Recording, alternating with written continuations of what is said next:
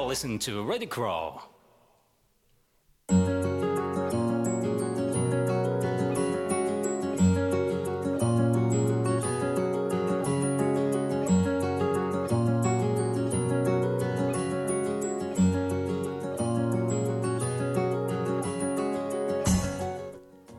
体の広場健康に関わる4名の健康ナビゲーターが日替わりで15分の番組を皆様にお届けします金曜日は極度の腰痛を経験し治療の道へ鍼灸師の近藤信春がお送りいたします。週末の15分自分に向き合いゆったりと体の声を聞く時間にしていただきます。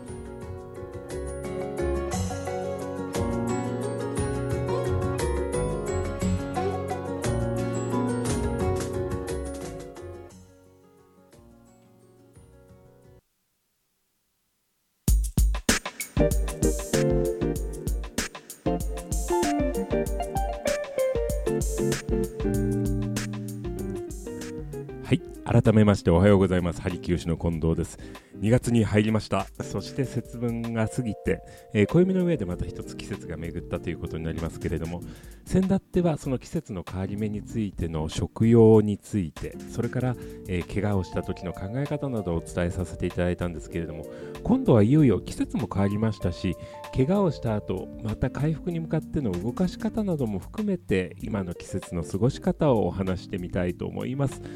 そういう話をするにあたって心強い味方薬膳師の小池さんに今日もいらしていただきました。おはようございます。ありがとうございます。よろしくお願いします。よろしくお願いいたします。先だってはどちらかというと、はい、まああの今のうちに寺院、うん、あの陰の部分をしっかりと作って、はい、そして春を迎えましょうというお話をさせていただきましたけども、はい、季節変わりましたですね。そうですね。もういよいよ春ですね。そうですね。実はあの針の仕事をしてるととても楽しいというか、気持ちのいい時期になってくるんですけれども、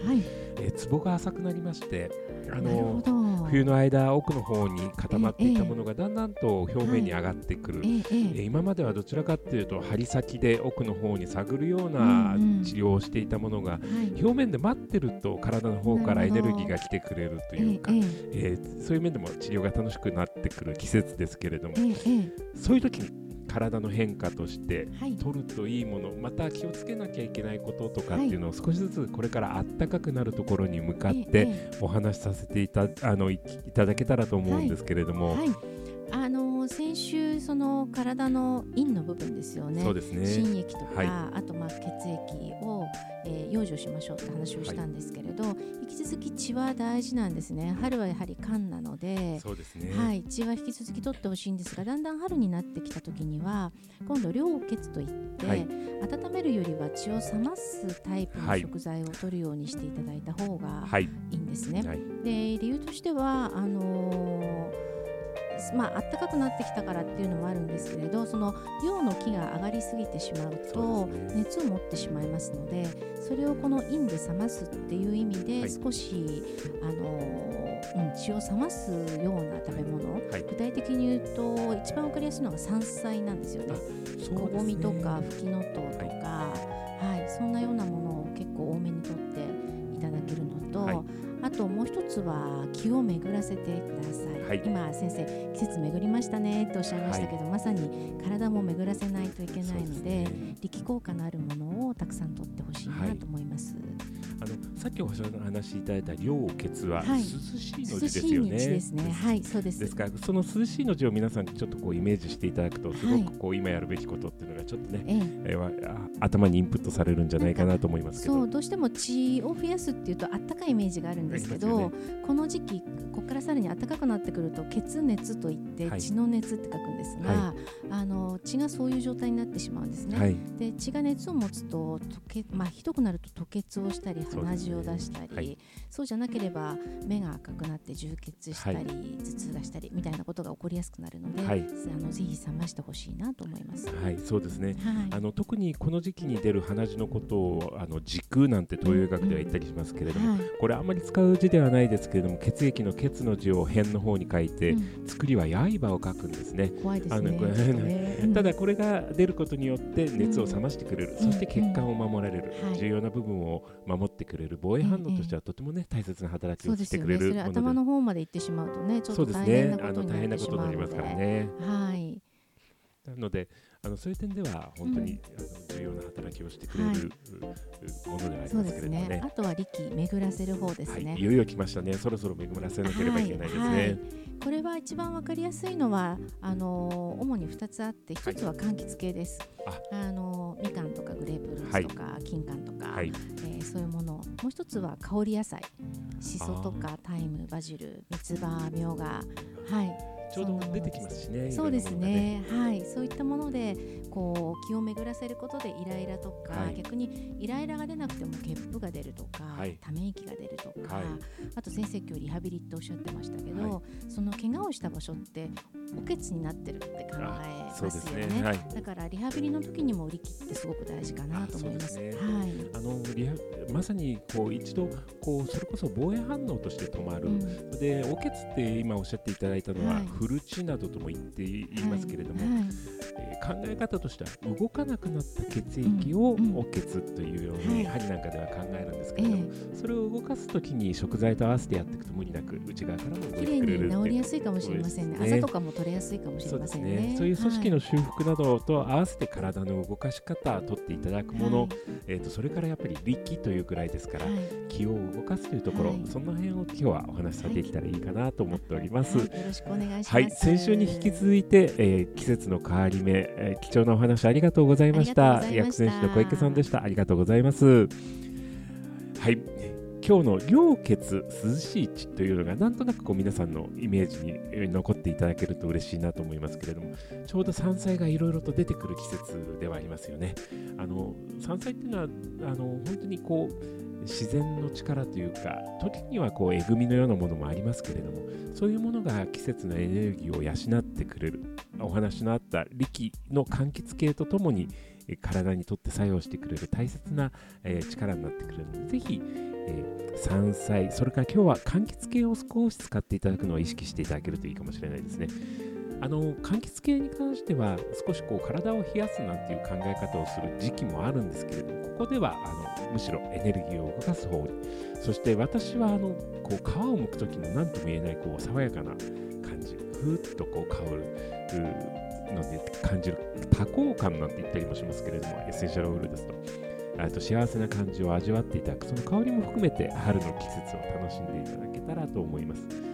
そしてあの先だって肉離れのご相談などが多いですというお話をいたしましたけれどもいよいよ力と合わせて体も動かしていただく方向にリハビリとして入っていこうと思うんですけれども、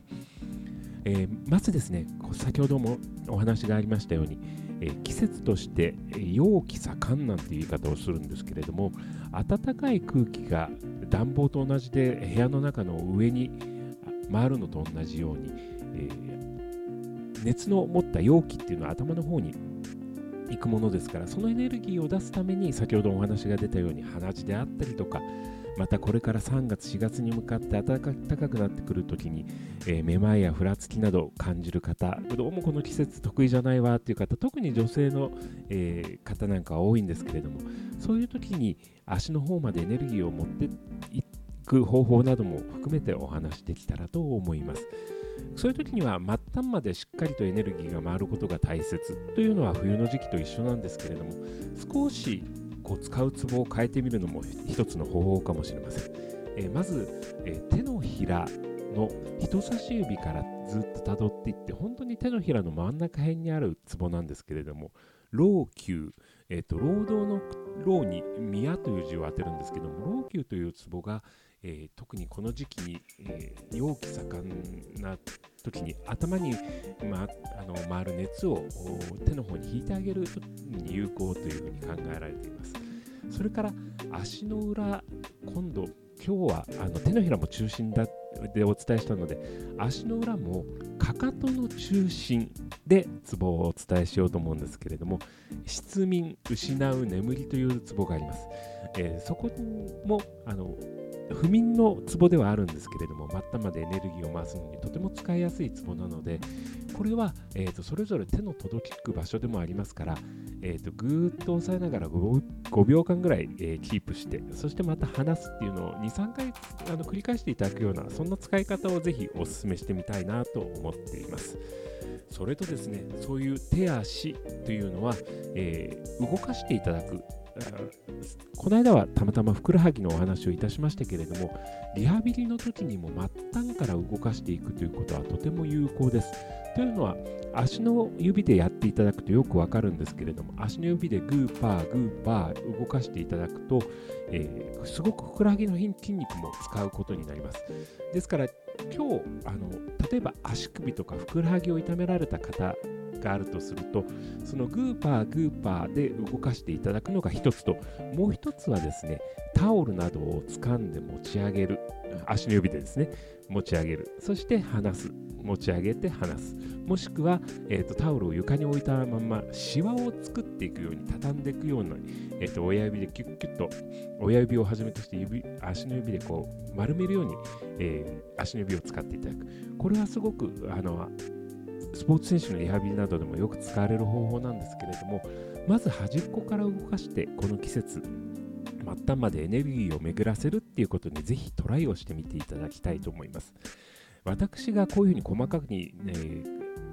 何をやってくださいっていうことをお話しするのは、えー、スポーツ選手の治療などをすることがずっと多かったこともあって、えー、皆さんからこう相談を受けた時に一つこう使わないようにしている言葉があるんですが、えー、とそれはですねスポーツ選手に対して私が使わない言葉無理をしないでという言葉を使わないように実はしています。というのはえー、無理をするその無理っていうのが人によって全然違って、えー、とまたその無理をしないでっていうのがどこまでかっていうのを個人の判断で決めるっていうのは実はやってみるととても難しいことだなっていうことに気がつきました。ですからあの無理をしないでという代わりに何がどの程度できるかっていうことを確認しながら一緒に進めるような作業をしているんですね、えー、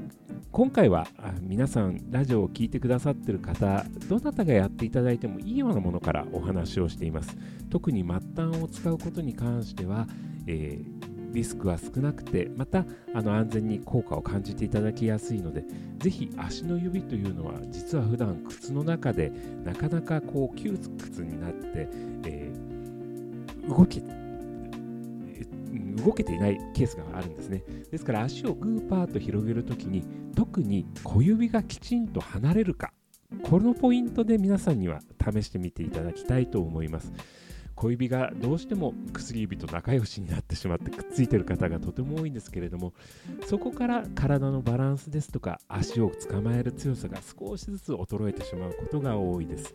えー、老化に対してそしてあとある程度年齢層が高くなった時に転ばないようにそんな意味合いも込めて、えー、ぜひ足の指でしっかりと地面を使い見ながら歩いていただけるようなそんな過ごし方ができる動かし方をしてみていただけたらと思います。えー、これからですね、だいぶ季節も巡ってきますし、あの先ほどお話したように力、体全体を動かすのにすごく適した季節にもなってきます。それだけに、えー、皆さんには体を動かすきっかけ作り、そんなことをきちんとお話しできたらいいなというふうに思っております。ぜひ、えー、普段皆さんがやってらっしゃる健康法なども含めてこんなことをやってるよ。もしくは、えー、こちらを聞いていただいた感想